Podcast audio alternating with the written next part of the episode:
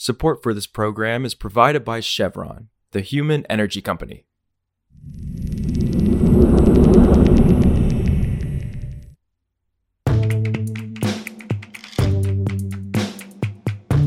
This is Politico Energy. I'm Josh Siegel.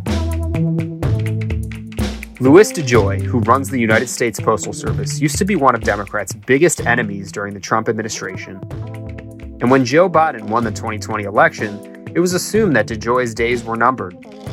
But now, nearly three years later, DeJoy isn't just leading the U.S. Postal Service, he's actually become a critical player in Biden's environmental agenda. So today, we chat with Politico's Hailey Fuchs on how Louis DeJoy went from Trump villain to Biden's clean energy buddy. It's Thursday, August 17th.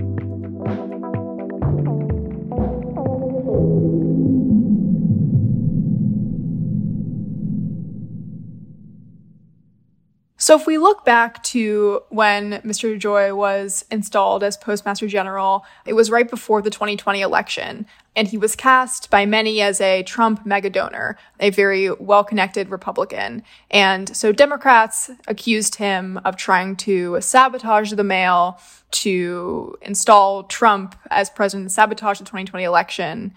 And so he became kind of this boogeyman of sorts for the left in the lead up to the 2020 election amid the height of the pandemic.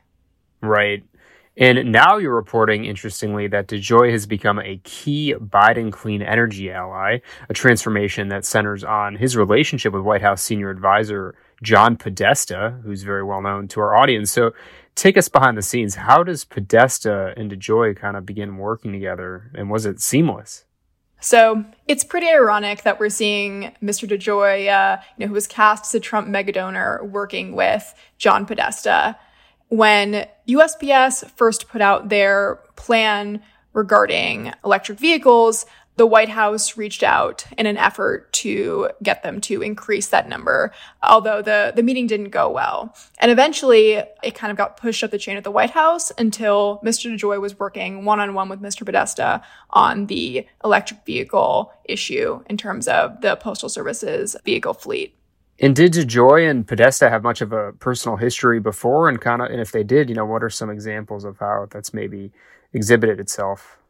So there's a funny anecdote that kind of visually answers answers your question. At a press conference announcing the initiative last year, DeJoy mentions that the two, him and Podesta, had met around five years earlier, I believe. And he wondered if Podesta remembered him.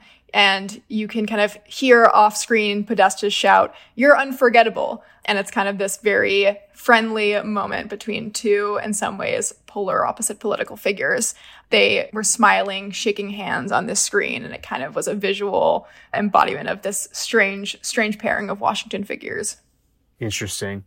And DeJoy now has pretty big ambitions to make the United States Postal Service green. So, what's he aiming to do now?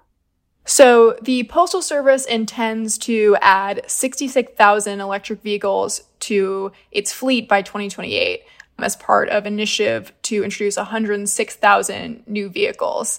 And it's interesting that we're seeing an agency that was accused of becoming politicized by conservatives really embracing Biden's climate agenda in this way. Also, former Energy Secretary Dan Brouillette will be the next president and CEO of the Edison Electric Institute, the utility sector's biggest trade group representing investor owned utilities. That's what EEI announced on Wednesday. Brouillette ran the Energy Department from 2019 until the end of President Donald Trump's administration. He will take over from Tom Kuhn, EEI's longtime leader who in March announced his plans to retire at the end of the year. For more news on energy and the environment, subscribe to our free newsletter at politico.com slash power dash switch and subscribe to Politico Pro to read our morning energy newsletter. Some of the music in today's show was composed by the mysterious Breakmaster Cylinder. I'm Josh Siegel, and we'll see you back tomorrow.